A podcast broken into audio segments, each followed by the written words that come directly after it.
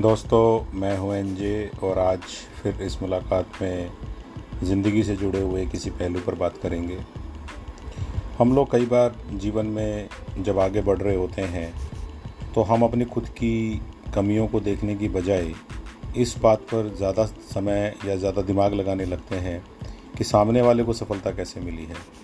मैंने पहले भी एक पॉडकास्ट में कहा था कि बहुत बार लोग हम जब दूसरे को इवेलुएट करते हैं तो हम उसकी मेहनत को, हम उसके टैलेंट को, हम उसकी इंटेलिजेंस को तवज्जो देने की बजाय सीधा सीधा ये कह देते हैं कि वो लक्की है। लक भी उसी को फेवर करता है जो आदमी प्रयास करता है। तो मैं आज फिर इसी पहलू पे थोड़ा सा और बात करना चाहूँगा और एक किस्सा भी मैं आपको इस बारे में सुनाना चाहूँगा कि एक बार एक आदमी के घर पर एक बांसुरी थी। नेचुरली बांसुरी एक पेड़ की टहनी को बहुत अच्छे से जब उस पर काम किया जाता है, उसमें सुराग निकाले जाते हैं तो एक अच्छी बांसुरी बनती है। तो उसके पास एक अच्छी बांसुरी थी, जिसको वो कई बार बजाता था और अच्छा म्यूज़िक प्रोड्यूस करता था।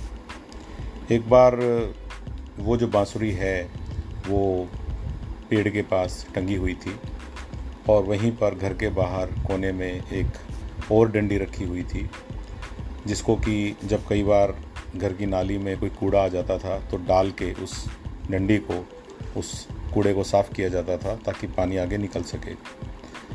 एक दिन जब वो बांसुरी बाहर पेड़ के पास लटकी हुई थी और वो डंडी भी बाई चांस उस पेड़ के पास रख दी गई थी, उसने नीचे से आवाज़ लगाई बांसुरी को कि, बहन, सुनो, हम दोनों एक ही पेड़ से पैदा हुई, लेकिन आज देखो, मैं कहाँ जा रही हूँ? मुझे कितने गंदे काम के लिए इस्तेमाल किया जाता है और तुम्हें वो अपने होठों से लगाते हैं। तुमसे मधुर संगीत पैदा होता है। तो देखो तुम्हारी किस्मत कितनी अच्छी है। तब बांसुरी ने उसे जो जवाब दिया, वो सुनने वाला है। बांसुरी ने कहा कि, देखो बहन, पहले तो उसने तुम पर ही ट्राई किया था, लेकिन जैसे ही तुम्हें लगा कि वो कई तरह के उपकरणों का, कई प्रकार के जो औज़ार हैं, उनका इस्तेमाल करके तुम्हें थोड़ा काटेगा, तुम्हें थोड़े से छेद होंगे और तुम्हें थोड़ी सी मेहनत करनी पड़ेगी। तो तुम डर गई थी। और उसने देखा कि तुम उस तरह से नहीं हो जिस तरह की चीज़ उसे बनानी थी तो उसने तुम्हें छोड़ दिया। इसलिए ये मौका मुझे मिल गया।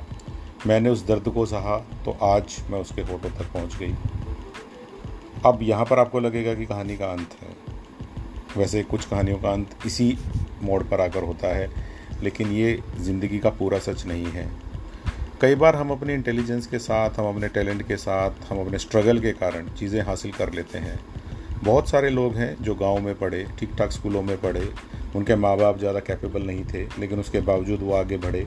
उन्होंने किसी तरह से मेहनत की और वो कॉरपोरेट में या गवर्नमेंट में बहुत अच्छे पदों पर पहुँच गए और समाज में उनका नाम हुआ। या हो गया और लोग उनको अप्रिशिएट करने लगे। और जब वो अपने उन दोस्तों के साथ मिलते तो वही वाला सीन क्रिएट होने की स्थिति आ जाती अब यहाँ पर उनमें से जिन लोगों ने अपनी इंटेलिजेंस के दम पर और लक लक लक ने जिनको फेवर किया, वो जो आगे बढ़े, अगर वो लोग भी अपने उस रुतबे को, अपनी उस नम्रता को अगर वो कायम नहीं रखते हैं तो ज़िंदगी टर्न ले लेती है, क्योंकि यहाँ भी ऐसा ही हुआ इस कहानी में। हुआ ये कि जब बांसुरी को बहुत ज़्यादा घमंड हो गया इस बात पर कि उसने तो स्ट्रगल किया है और वो एक ऐसे मुकाम पर पहुँच चुकी है तो एक दिन उसकी जो सुर, जो उसकी बांसुरी से निकलते थे, वो इतने अच्छे नहीं निकले। उसने बार बार कोशिश की, लेकिन जिस तरह के सुर, वो संगीतकार निकालना चाहता था, वैसे सुर पैदा नहीं हुए। तो उसने बांसुरी को अपने घुटनों पर लेकर तोड़ दिया और कचरे के डब्बे में फेंक दिया। और उसी दिन उसकी पत्नी घर में एक बहुत अच्छा गुलाब का पौधा लेकर आई। लेकिन गुलाब का पौधा थोड़ा भारी होने के कारण बार बार झुक रहा था।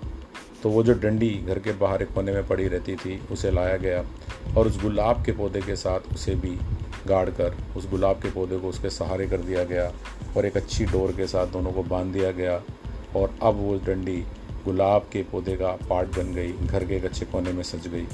ज़िंदगी भी बिल्कुल ऐसे ही होती है। आपको एक बार स्ट्रगल के कारण, अपने टैलेंट के कारण अगर कुछ मिल गया है तो उसे लगातार मेंटेन रखना, ये भी आपकी ड्यूटी है। क्योंकि ज़िंदगी में केवल एक बार पद पा जाना, या एक बार दौलत पा जाना, या एक बार नाम हो जाना काफ़ी नहीं होता है। ये कोई एक दिन का मेला नहीं है। यहाँ पर हर रोज़ परीक्षा देनी है। और इतनी सारी परीक्षाओं के बीच में कभी ना कभी तो फेल हो भी सकते हैं। लेकिन कोशिश ये करनी चाहिए कि हम अपना प्रयास जारी रखें और कम से कम केवल अपने अहंकार के कारण या हमारे केवल जिसे कहते हैं कि हम अपने दिमाग को ज़्यादा चढ़ा लेते हैं, उसके कारण हम असफल नहीं होने चाहिए। जय हिंद।